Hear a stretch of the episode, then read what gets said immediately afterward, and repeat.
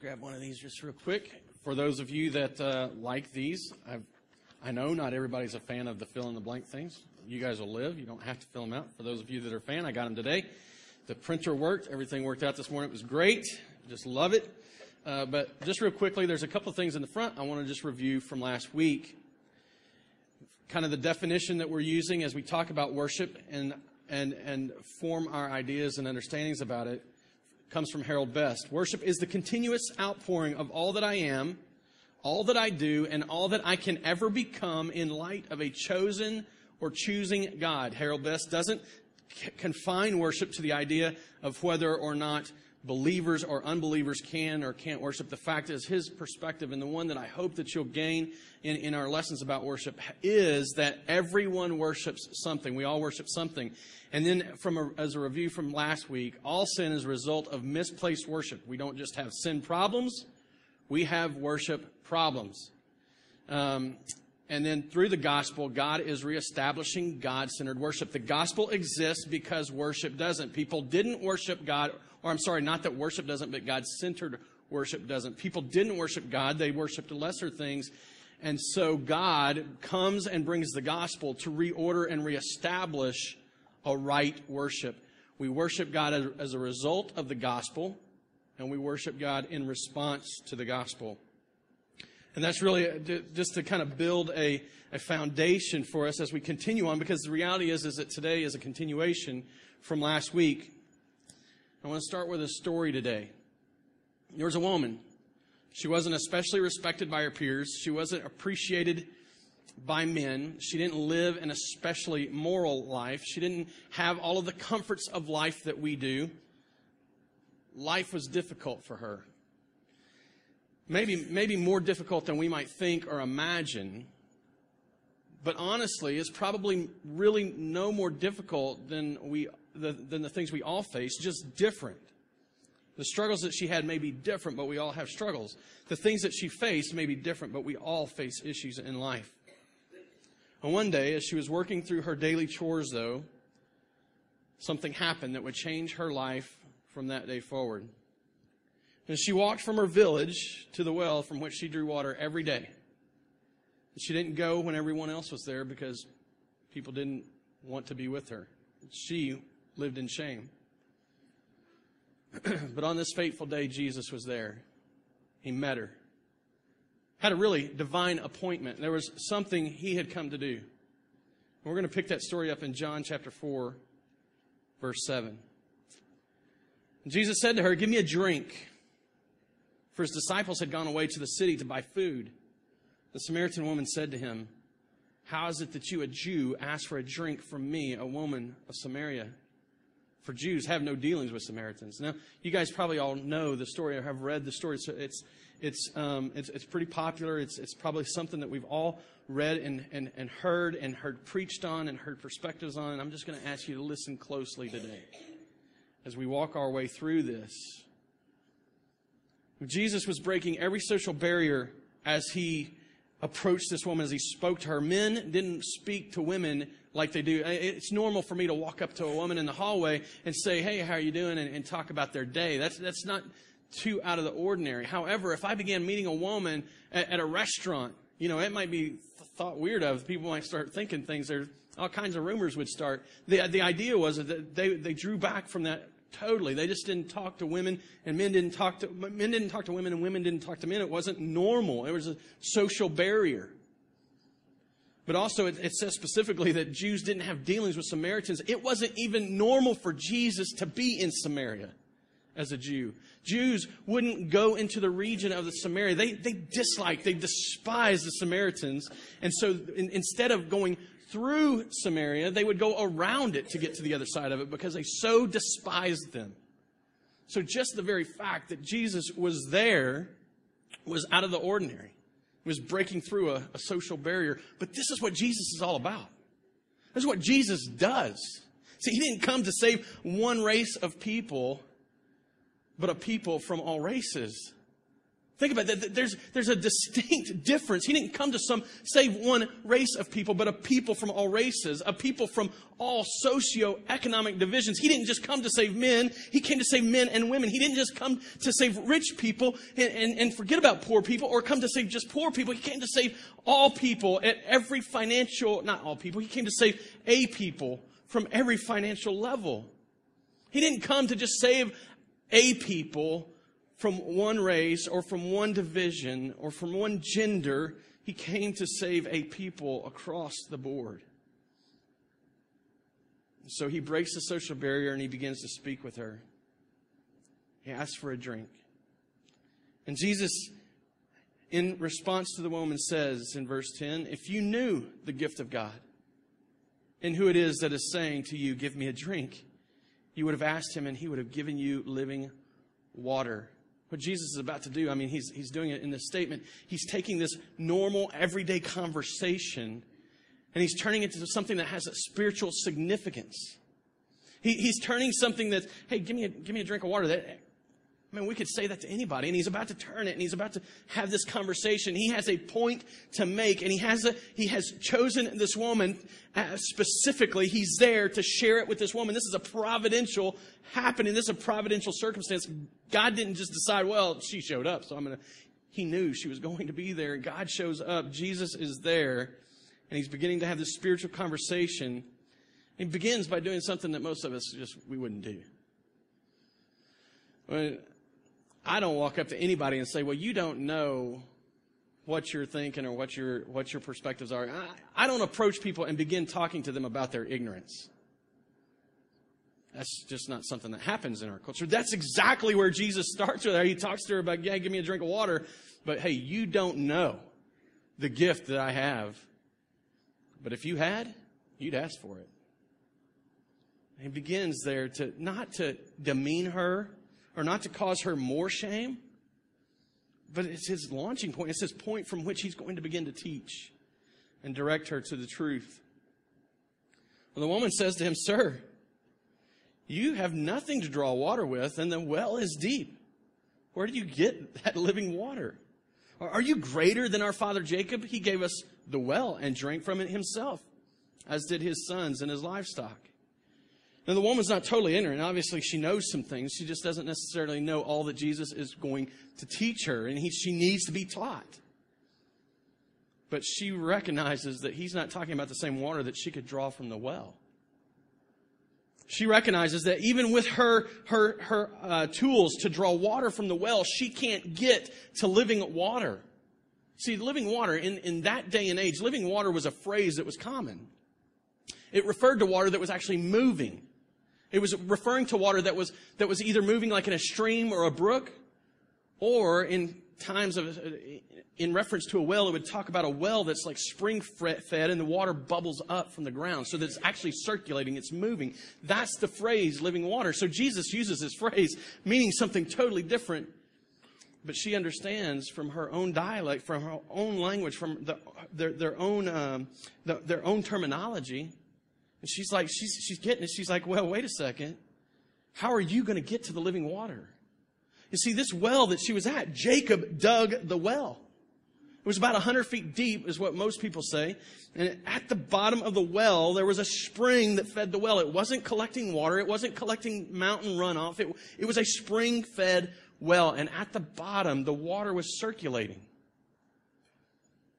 And this woman is looking into this well that's 100 feet deep, and maybe the water was 50 feet down, you know. How in the world are you going to get to this living water? Are you greater? I mean, she's astonished. She's kind of amazed. Are you greater than our father Jacob, who gave us this well? You don't have anything here with you.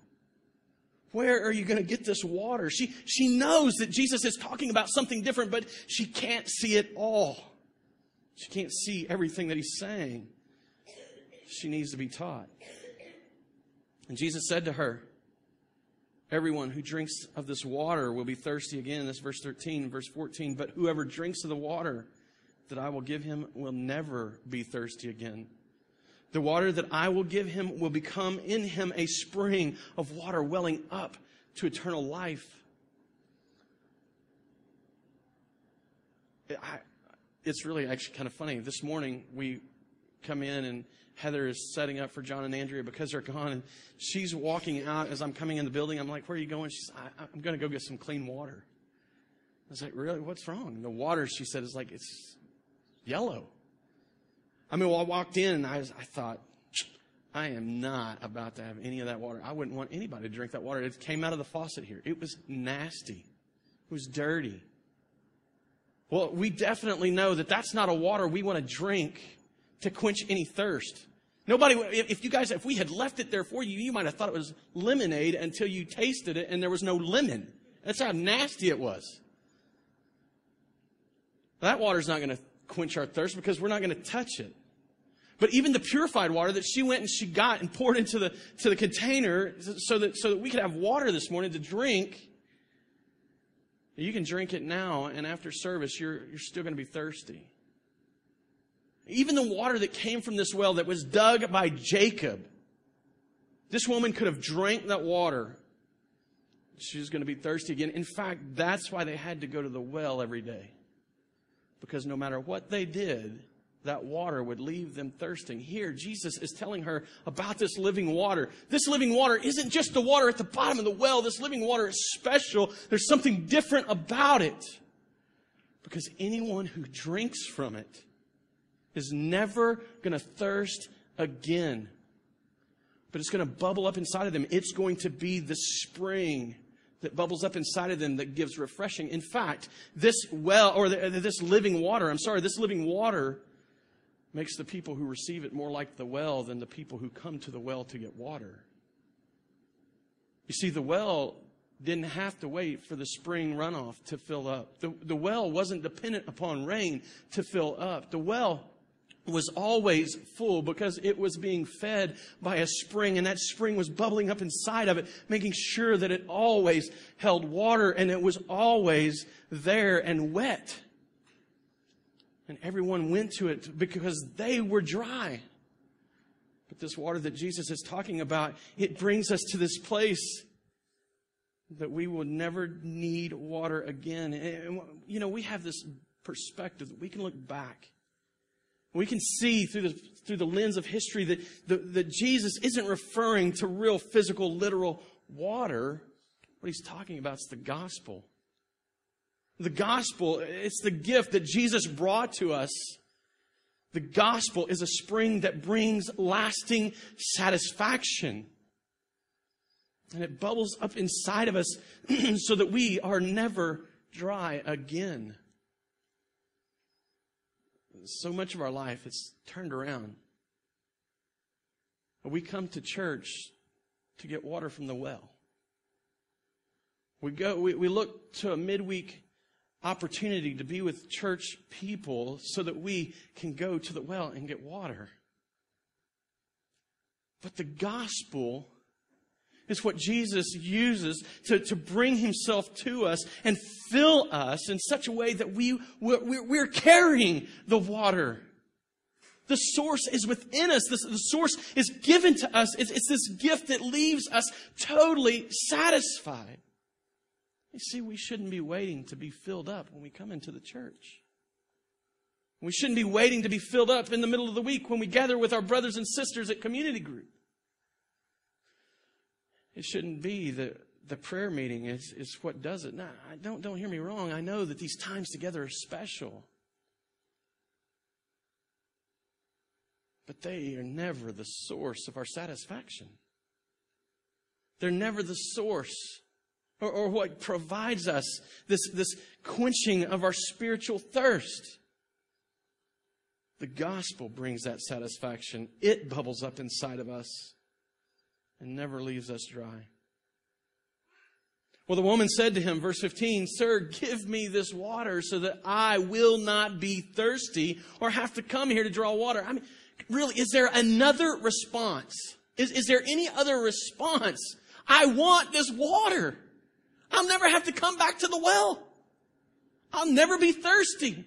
Is there any other response? There's not another response. I mean, she'd be foolish to hear of a water that could satisfy her forever and walk away from it. It would be like being told that Walmart is, you know, in the beginning days of Walmart, that, hey, if you buy stock now, you're going to be a millionaire in 10 years. Nobody would have expected what happened with Walmart, but you'd have been foolish if you had all the insight and all the knowledge and all the wisdom and you turned away and walked away from it. That would be stupid, right? We would have all bought stock if we'd have had the opportunity and had the knowledge. We'd have just done it because, hey, it's going to make us a lot of money. This woman would have been an idiot to turn around. She's no idiot. She may not have all the knowledge that she needs, but she's not stupid. Give me this water so that I will not be thirsty or have to come here to draw water. In verse 16, Jesus said to her, "Go, call your husband and come here." The woman answered him, "I have no husband." Jesus said to her, "You are right in saying, 'I have no husband,' for you have had 5 husbands, and the one you now have is not your husband. What you have said is true." And the woman said to him, "Sir, I perceive that you are a prophet." Now, Jesus kind of changed his direction here. He's told her about this living water. And she says, "Well, I want it. Give it to me. I want this." She's still not understanding what she's asking for. So I think Jesus sets the conversation in a direction that lets her know that he's going to continue to teach her. So he does something that, again, most of us wouldn't do. We wouldn't even really have the capability to do without really knowing her at all. He lays out for her some of the most shameful things that she's ever experienced. She is a woman who has had 5 husbands, even in our culture where divorce is rather normal. What do you think of a woman that has had 5 husbands? I mean, oh, don't be judging, but you did it already. We all do. We've got this idea in our minds. I'm saying I think she was looked down on. I think she lived in a culture when, first off, maybe she was a widow 5 times. Maybe. But man, what kind of rumors are going around then? I think she's killing them. I don't know if that's true or not. Could be. But now the man she's with, the man she's living with, she's not married to him. So even if she had been a widow 5 times, she's shacking up with this guy now. And I'm going to tell you, in this culture, this is not something they would have been proud of, and it's not something they would have celebrated. The most legalistic people you ever meet are people outside the church. They definitely would have held this against her. Well, she does what probably is the most obvious. I mean, she comes back with this obvious statement. In fact, John Madden gets made fun of for making obvious statements in football. You know, he's Mr. Obvious. Oh, well, if the quarterback will throw the ball to the receiver and the receiver happens to be in the end zone, then you know what? That's a touchdown. Really? I mean, even the people that don't know about football in here know that's a touchdown. You might have called it, I don't know what you might have called it. You might have called it any number of things, but at least you'd have known that's the way that you score. So John Madden, he's known for that. Well, that's what this woman does. She makes the most obvious John Madden statement ever. "Sir, I perceive you are a prophet. I've never met you. I don't know anything about you. And you just told me about myself. You just told me the things that I don't want anybody else to know." And so what she sets out to do in these next statements is change the subject. And some people automatically go negative and think, oh, she just doesn't want to talk about that. So she tries to divert Jesus. She wants to talk about something different. Well, it's possible. She just realized this guy's a prophet. She knows her own shame. She may have been wondering what, she may have been desiring to know what it is to worship God. This may have been her true desire in her heart. We don't have any way of knowing. And so to speculate, that's wrong of us. We don't know. The Bible doesn't teach us that, doesn't tell us that, so we just need to leave it. The fact is that she does take the conversation now from living water, from Jesus confronting her in her sin, and she begins to talk about worship. And she says in verse 20, "Our fathers worshipped on this mountain, but you say that in Jerusalem is the place where people ought to worship." And Jesus said to her, "Woman, believe me. The hour is coming when neither on this mountain nor in Jerusalem will you worship the Father. You worship what you do not know. talking to her about her ignorance. We worship what we know. The Samaritans had the 5 books of law, and that's it. That's all they had. They had the 5 books of the Bible, the first 5 books of the Bible. They had an incomplete revelation. The Jews, they had it all. They had the prophets. They had the Psalms. They had the law. They had it all. They had everything. In fact, even without the New Testament, they had enough to see Jesus was coming. They had the information. In fact, when Paul went into cities and began to preach the gospel, he preached from the Old Testament because the New Testament didn't even exist. They had enough to know the truth. He says, you worship what you do not know. It's ignorance. And don't hear that word as being negative. That word is simply just revealing the truth. Ignorance is a lack of knowledge.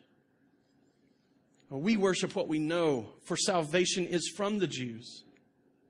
And don't get it wrong, Jesus isn't saying that all that the Jews was, all that they did was right. I mean, Matthew 23 really shows that he did not approve of all that the Jews were doing. He calls them whitewashed tombs. He talks about them being dead inside. So don't mistake that. But the hour is coming and is now here when the true worshipers will worship the Father in spirit and truth. For the Father is seeking such people to worship Him. God is spirit, and those who worship Him must worship in spirit and truth. And when this woman, she says this to Jesus, it betrays something about her in her ignorance, in her lack of knowledge. Our fathers say that you're supposed to worship on this mountain, but you say that we're supposed to worship in Jerusalem. Do you hear the perspective of worship for her? It's bound up in the tradition of her fathers, in the tradition of her lineage, and it's bound up in a location. Her tradition would dictate the works that she was going to do. It would dictate the outward expression or action of worship. The location ties into that tradition, but it emphasizes the physical boundary, the physical the physical realm of worship. See, they didn't think they could worship anywhere else. And really and truthfully, the Jews, while they had some places that they would allow worship to take place outside of Jerusalem. Jerusalem was the holiest of places. The temple was the place for people to go to meet with God, to worship God. The thing is that attitude that she had, it's really not much different than the attitudes that we have today. Those of you that are parents and have had some time to raise your kids, especially kids that are like in their early stages between toddlers and being, teenagers maybe, you're constantly teaching your kids to act a certain way, right? How many of you have taught your kids or were taught by your parents, hey, when you're at church, you don't act that way? And it's okay if you do this outside of church, as long as you're not in the church building, you can do this. Run around like a maniac, and I don't even want to watch or pay attention, but if you're at church, you don't do that. Don't have any fun at church. Can't have a good time here.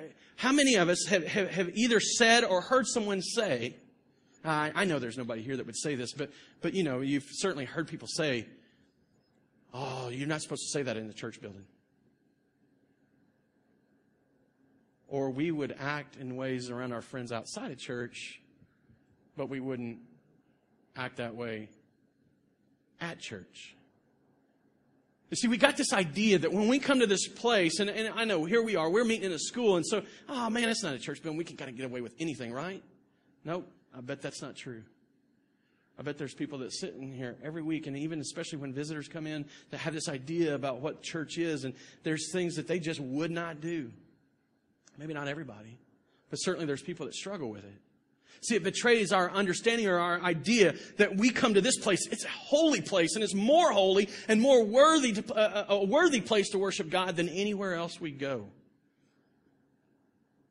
And last week we talked about the worship wars a little bit. You know what that shows us? The worship wars that try to determine what musical instruments could be played as worship, or what songs could be worshipful to God or acceptable to God, as if one style of music is more acceptable to God than another. Like, for example, as long as it's contemporary Christian and you can hear it on 88.3, that's a good worship song. But man, the second Lecrae starts rapping, oh no, that's not worship. I don't even listen to worship or rap that much, but I'm going to tell you, even if you don't like rap, listen to Lecrae.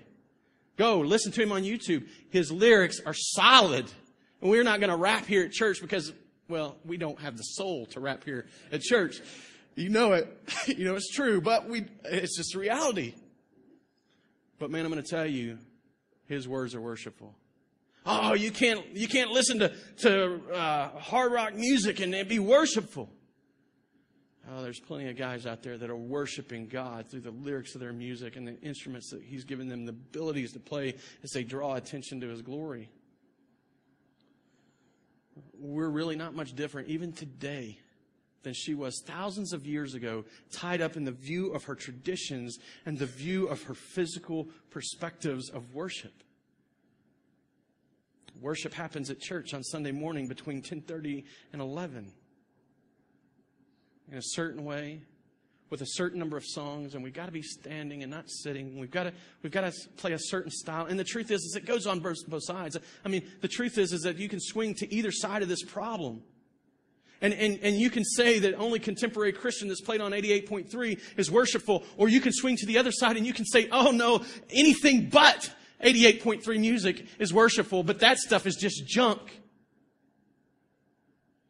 And that's probably where we're more guilty, because we swing oftentimes to the other side. Oh, we can worship anywhere. We say that all the time. We've talked about this before. It's part of the makeup of who we are. We can worship anywhere. And we swing to the point that we just don't worship anywhere.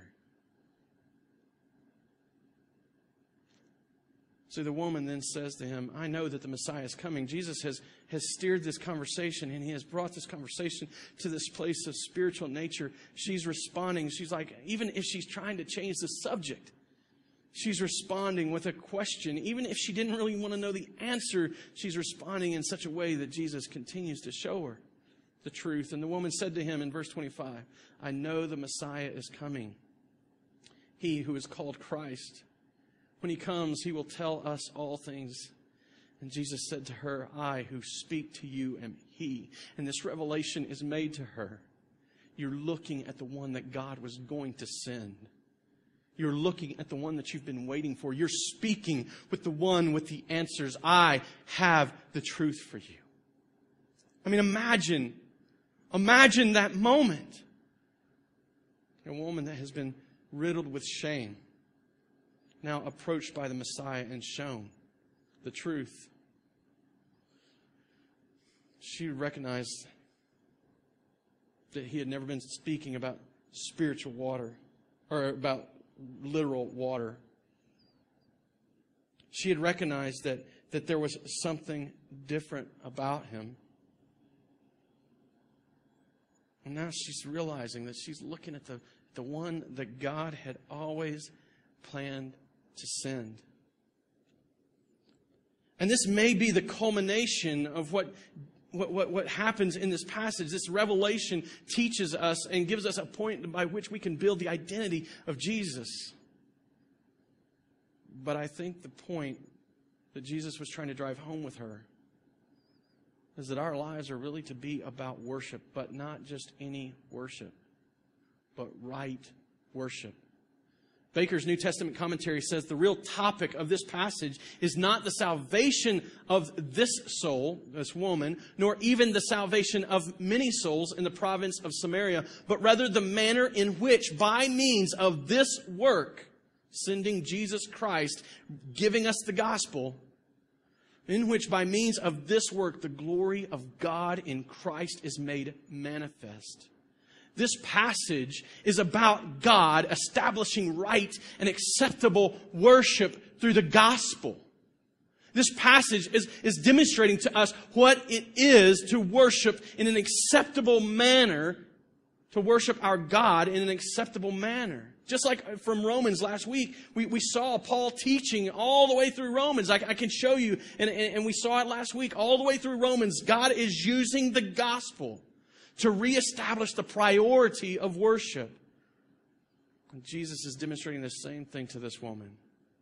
Through the gospel, through Him, He's setting worship back in order. Worship was never intended to be about a tradition or a location. Not that at times, don't hear me saying things that don't put words in my mouth. Not that at times that tradition and location aren't important. We need a place to meet. We need to gather together to corporately worship our God. We need a location. But it's not bound by the walls of this building. It's not, the tradition's not. We have sung songs through probably anybody that grew up in church. You've always sung songs as a part of your worship. The church has traditionally sung songs as a part of their worship. We need to do that. It's good for us. In fact, I'll show you a passage later today that shows that it's something we should do. These traditions are good. It's a tradition to take communion.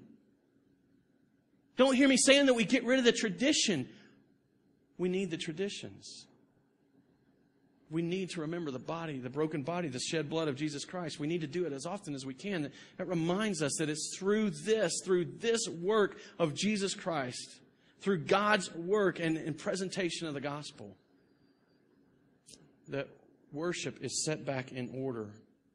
Because of the gospel, we worship God. But not just in any old way that feels good to us. Not just just haphazardly.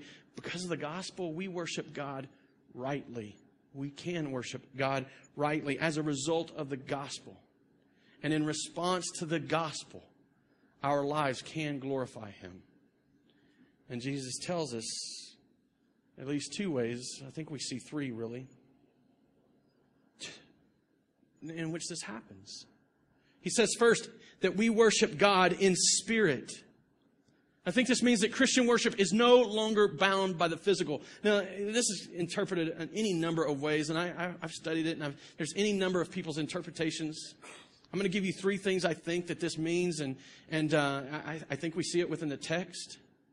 This isn't at all Jesus. It's not all that He means by it. It's not the only thing He means by it. But here He's saying this in response to a woman who has just tied worship to a physical place and to physical actions. And so I think Jesus is first setting up for her to let her know that it's not all about the physical. It doesn't just happen in our flesh. It doesn't just happen in the location we are. We're not bound by these physical trappings. Christian worship is no longer bound by that. And Christian worship is a characteristic of Christian identity. He says God is spirit and must be worshiped in spirit. He's telling us who God is. He's giving us an identity of who God is. He's telling us God is this. So we don't decide all of a sudden, well, God is a body. God is something else.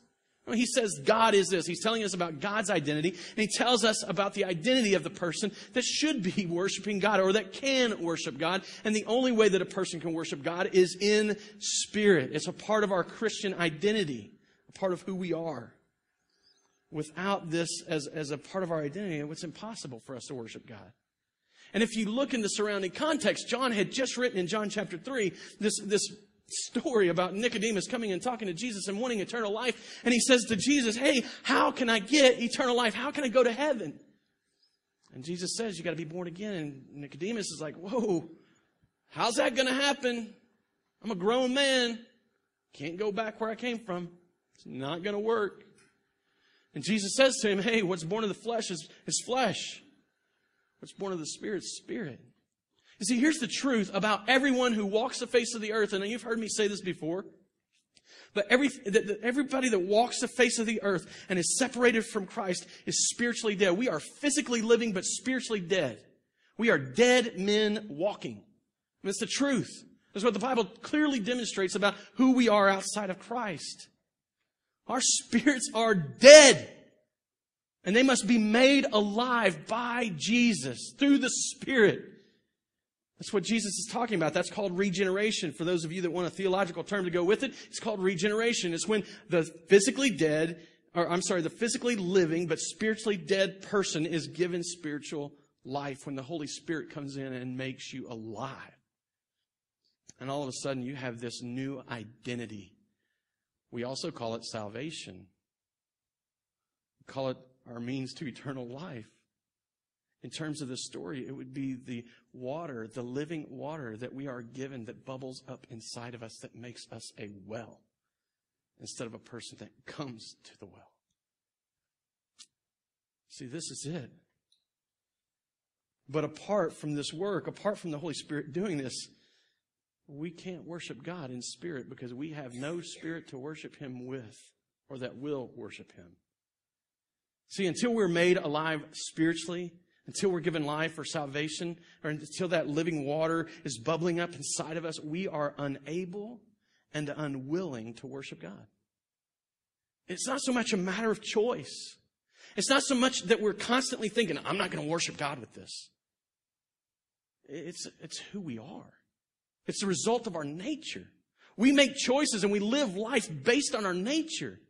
Everybody, in Springfield, it's big to talk about free will. Oh yeah, you have free will, but it's bound by your nature. So as a lost person, you know what you're going to choose? You're going to choose what lost people choose. And the Bible tells us lost people choose to reject God. No one seeks God. From us, death emanates. Death comes up out of our throats. That's what the Bible teaches. And until God acts and regenerates, that's all the hope we have. That's all we can do. It's like we're bound up in a jail cell, and all day long we can do push-ups in the jail cell, or we can do sit-ups in the corner, or we can maybe do pull-ups on the bar against the wall. But the reality is that's all we can do is live in that jail cell. And Jesus Christ in the gospel comes and gives us this ability to come out of the jail cell. He gives us this life that brings us out of the cell, and then suddenly we are free. That's what Galatians is all about. Him making us free, and then our wills are freed, and our spirit is alive, and it desires to worship Him. You see, it's not so much a matter of choice, but a matter of nature. We are unable and unwilling to worship God because our dead spirits want nothing to do with Him. But our spirit that's been made alive by the Holy Spirit, its nature, its desire is to honor and worship God. He gives us this life and enables us to worship Him rightly. Christian worship is influenced by God's Spirit. One of the most difficult things we deal with as Christians is still struggling against this carnal man or carnal woman that lives kind of alongside this living Spirit.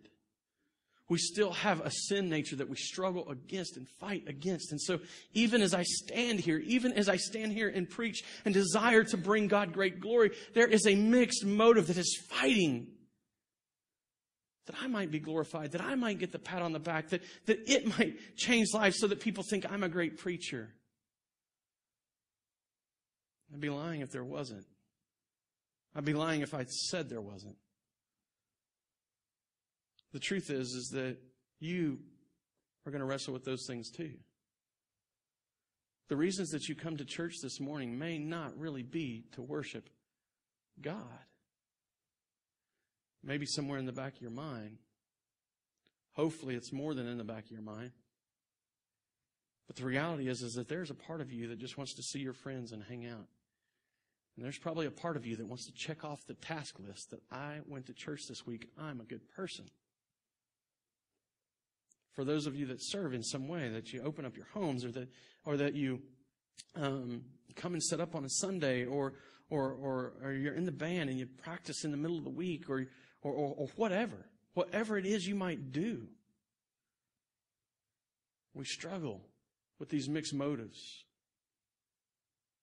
But see, Paul didn't just tell us in Galatians that we were made free to be free and that freedom is real. But he told us that now, as a free people, we are called and responsible to live under the influence of the Spirit.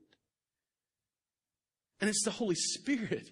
It's the Holy Spirit of God who enables us, not only in the moment that He makes us alive, but in the steps of our life to worship God. It must be influenced by God's Spirit. Christian worship is not bound by the physical. Christian worship is a characteristic of our identity. Christian worship is influenced by the Spirit. I think that this is what Jesus is referring to. I think that that's what we see Him teaching. He makes another point. He says that you worship in spirit and in truth. I think we see here that in this second point that Christian worship is offered to the true God. There's no such thing as Christian worship that is offered to some idol. You can call it worship because it's probably really worship, but you can't call it Christian worship. You can't call it something that it's not. Christian worship can only be offered to the one true God, the one who is worthy to be worshiped. It means we must know God as He's revealed Himself. You know, there's a big move in churches today, and it's kind of being turned around, and the results of this are being seen. And there's a movement to turn around from this attitude. But there's a big movement to walk away from doctrine and theology. I don't really need to know those things. No, you do. You absolutely do need to know those things. You need to know who God's revealed Himself to be, because the worst thing you can do is make an assumption about God and decide He's the way you want Him to be, and then suddenly you know what you've done? You've created your own. That's dangerous. That's idolatry. That's not Christian worship. See, we need to understand doctrines and theologies. We need to study the Bible that we know God as He's revealed Himself. I mean, consider, if somebody's shouting at you across the room and they're saying, "Hey, Sean, come here. Hey, Sean. And your name's Steve. You're not going to know to answer. You need to know one another, right? To be able to communicate, to be able to relate with one another. There's going to be an eclipse today. I don't know if you guys know this or not. 5:30 to 7:30, I think we're going to get to see a partial eclipse. And back in the day, because people had no knowledge of what was going on, they thought the gods were angry. They thought there was something bad happening. And so they worshiped things like sun gods and fire gods and gods and goddesses of all kinds of different things that controlled all kinds of different deals, fertility gods and all of this. But today, we have a new knowledge. We have a new understanding of what happens when an eclipse occurs. We know that simply the moon is moving in front of, as is normal, moving in front of the sun, and it's causing the sun's shadow to fall on the earth. So we don't get scared, and we don't start offering up sacrifices and chopping people's heads off to appease the sun god. Oh, don't take the light away. We'll try to be better.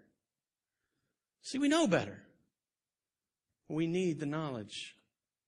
Not knowledge that we assume, not knowledge that we just heard once, but knowledge that comes from God's holy truth. Our theological perspective matters. It's not one that we devise on our own, but rather the one that God reveals about Himself. That matters. And Christian worship is offered up with a sincere heart.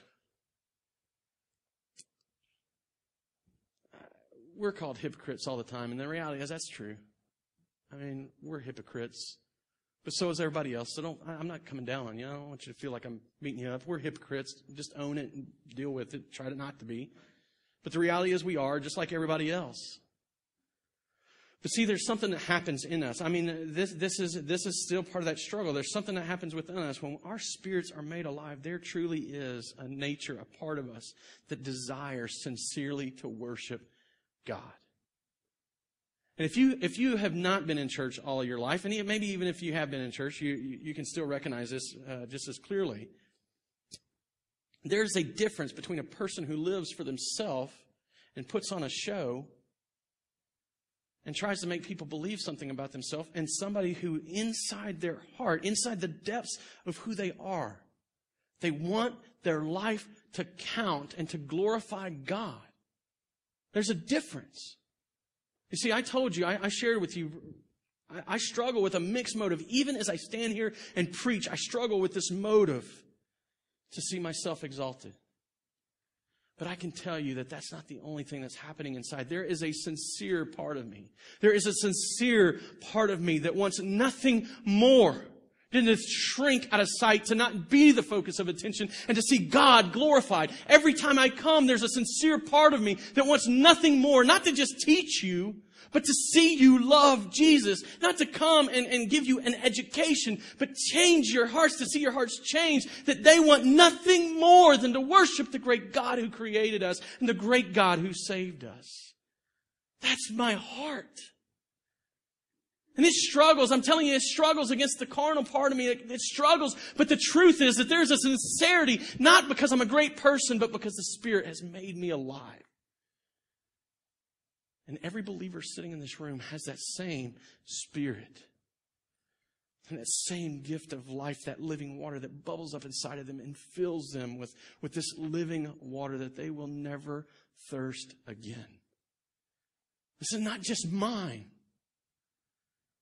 It's ours. It's a gift of God through the gospel.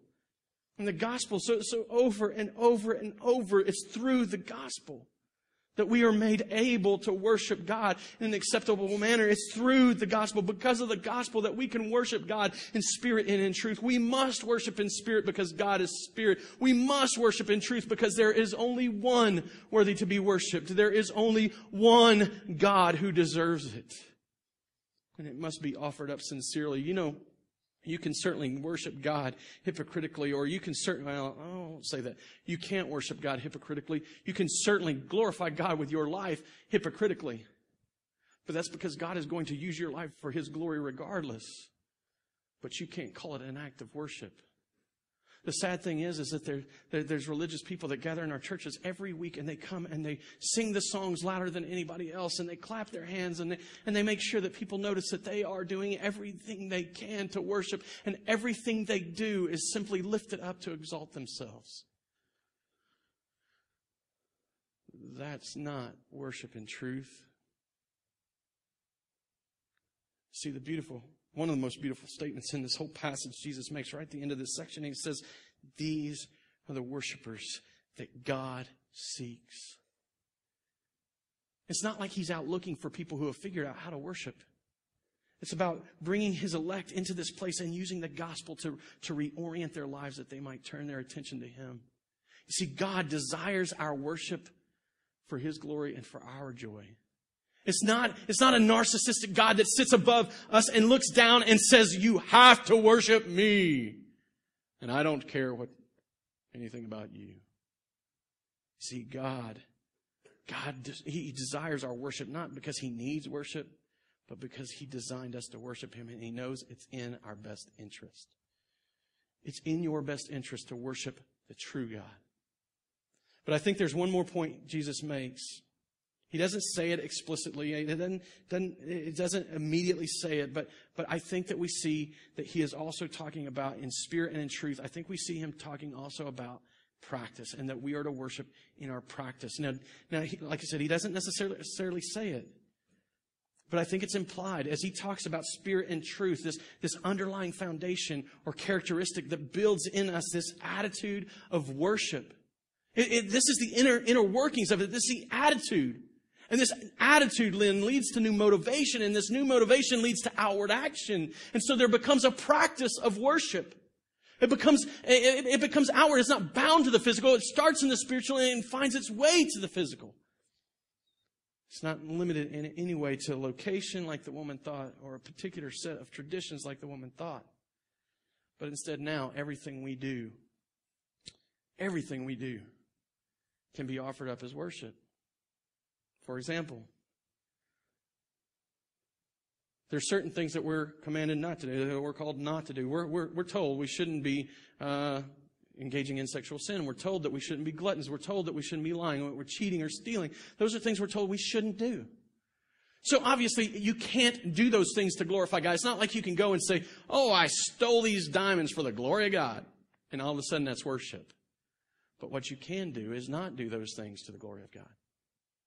You see, we don't have to follow these commands and follow these laws to lift ourselves up. We follow these commands, we follow these laws to the glory of God. We limit ourselves for God's glory. Oh, I could still be a believer and go murder somebody. I could get away with that, and I'm saved. I really am a believer. And if that were true, I'd still end up in heaven. There's plenty of murders. There's going to be plenty of people who have done horrible things in heaven because it's not based on our works. But certainly can't say that that's worship. And you automatically begin to see that that sin precedes the sin of actual murder. You know what? I'm not worried about God's glory, so I'm just going to do whatever I want. Worship problems, not sin problems. So there are certain things we don't do to God's glory or can't do to God's glory, but we can certainly not do them for His glory. And all the things that we've been commanded to do.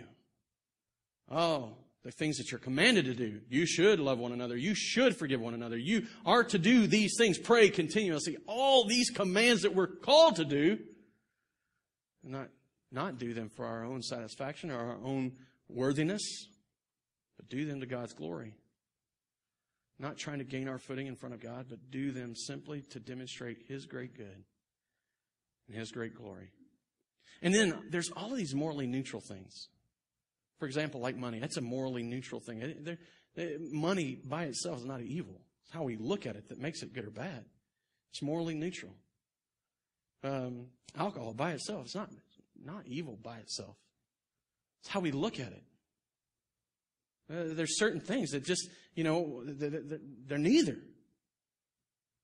But certainly we can use them in ways that glorify God rather than ourselves. We can use them for His glory rather than selfishly. Now, last week I showed you about worship and how it will kind of work alongside the gospel rhythms that are established at the way. The gospel rhythms are those things that just naturally come, and the Bible kind of just demonstrates happens as people are affected by the gospel. And so we see people gathering in Scripture. We see them gathering corporately in large groups and just singing and praising God and being taught and listening to the teaching of the apostles. And we see them gathering in smaller groups where they're depending on one another and doing life together and celebrating the glory of God together, and they're supporting one another. And then we see them living life outside of the community of the church. And so we're trying to define those things, trying to give some focus so that you kind of see them at work, not only in your church, but in your life. And we call them gospel rhythms. And then we talk about temple, which is this corporate gathering. We talk about table, which is our community groups. And we talk about town, which is simply our life outside of the church. These gospel rhythms that begin to flow because of the work of the gospel in us are worship rhythms. They can be worship rhythms. Certainly, you don't have to make them worship rhythms. Certainly, you can go into them and make them all about yourself. But as we exist as a church, and I, as the pastor of this church, that is not what I want this church to be about. So I don't want you to come and be a part of this simply to see what you can get out of it. I'm so fed up with the consumeristic attitude that comes with our culture. This is not about you. It's not about me. It's not about us by ourselves. It's first and foremost about God's glory. But I only say that because in God's glory we find our greatest joy. You were designed to worship Him. You were meant to worship Him. It's part of the ingrained nature of your life. If this church is ever about anything but about His great glory, then we are missing the point, and we have made an idol out of this gathering of people. These gospel rhythms can be worship rhythms and are intended to be worship rhythms. And as I told you last week, as we gather corporately, it's about God's glory. I don't even design a message with you first in mind, except to say that I want it to strike you in a place where it builds in you an indwelling love for Jesus and desire to see Him exalted in your life. And when we take the Lord's Supper, when we sing the songs, the truth is that the worship doesn't even start when you walk in here. This morning when you were brushing your teeth, when you were combing your hair, when putting on your clothes, all of that is leading up and becomes and can become an act of worship. Because you're doing it all for God's glory. As we gather in our community group, certainly I want you to build relationships. Certainly I want you to learn the Bible deeper. Certainly I want you to be able to serve on mission. Certainly I want you to know what it is to minister and serve one another, to minister and be ministered to. Certainly I want you to experience those things. But I want you to have in your mind that the reason you do it is for God's great glory, that underlying attitude as you worship in spirit and in truth. And when you get up and you go to work and you live outside of the community of the church, because much of our life is outside of the community of the church, it's not any different. I want you to change your mind about why you go to work. I don't want you to go to work to earn a paycheck anymore. Certainly, I want you to earn a paycheck. I want you to work hard. I want you to excel in your craft. I want you to be seen by others, to be a good employee. I want those things for you. But not so that they pat you on the back, but all offered up as an act of worship, under all of it underwritten and undergirded and founded on this attitude of worshiping God. All of this attitude resulting in this outward action. And there's so many things, all of the things. I'm convinced that you can sit down and eat an ice cream cone to the glory of God. You can sleep to the glory of God. You can do anything to His glory. And it can become an act of worship when given the right attitude, when given and done with the right intention. There are many practicals, except for sin. Let me make that qualification. You cannot intentionally sin and say it's for God's glory. But you can intentionally struggle against it and say it's for God's glory. There are many practical ways. And on the last page of your notes, and we need to stop. I'm not going to go through all of these. I'm not going to read all the verses. You've got them there. We can sing spiritual songs, teaching one another, hearing truth. We can live together in unity. We can live pure and holy lives. We can give generously to support God's mission. We can give, or we can serve one another as God enables. And here's one maybe you don't think about often, but even the suffering of your life, the struggles and the problems you face every day can be given and just engaged in or dealt with in an attitude of worship. This morning, last Sunday morning, I'll even use my own my own illustration, or an illustration about myself. Last Sunday morning, I wake up, I sit down, I'm going to print these handouts out, and the printer doesn't work. I'm frustrated, and my day wasn't going well. Even in that struggle, it can be done in such a way that it brings God glory, and it can be offered up as an act of worship. This morning, as we come in, the things were just going wrong, and a wire broke, and things weren't happening right. And as I listened to the band pray, and I prayed with the band before the service, the prayer was offered up that, God, you are still God, even though as we lose control, as we deal with the struggles, as we have these problems, this enables us, even in the midst of suffering, even greater suffering than that can be offered up as an act of worship.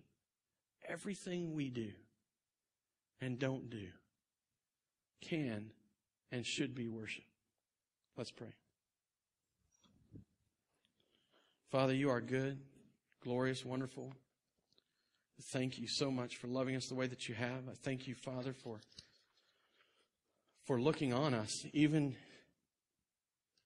in the midst of our own brokenness and sinfulness. You looked at us and you loved us. You gave your Son for us. While we were yet sinners, Christ died for us. God, and you look at us, and you look at our feeble attempts to do things, and you, for whatever reason, God, by your own choosing, you accept these things as worship. God, I know that there are many things represented in the hearts of the people in this room that are not worshipful to you. I know that there are many things that they lift up, that I lift up and exalt and build my decisions around, and we build our time and our talents, our treasure around, and we think that in some way these things are going to give us the satisfaction and desires of our heart. We look to them to fill us, God, and they become idols to us. God, I know that there's many things represented. I pray, God, I pray that you would just show those things to us, that we might turn from them, that we might repent, that we might worship you and you alone. God, that you would be the object of our worship, that you alone would be the object of our worship. Father, help us, enable us, continue to show us what it is to worship in spirit and in truth, that our practice might be pleasing to you, that our efforts might be a sweet aroma to you. It's all these things I pray in Jesus' name. Amen.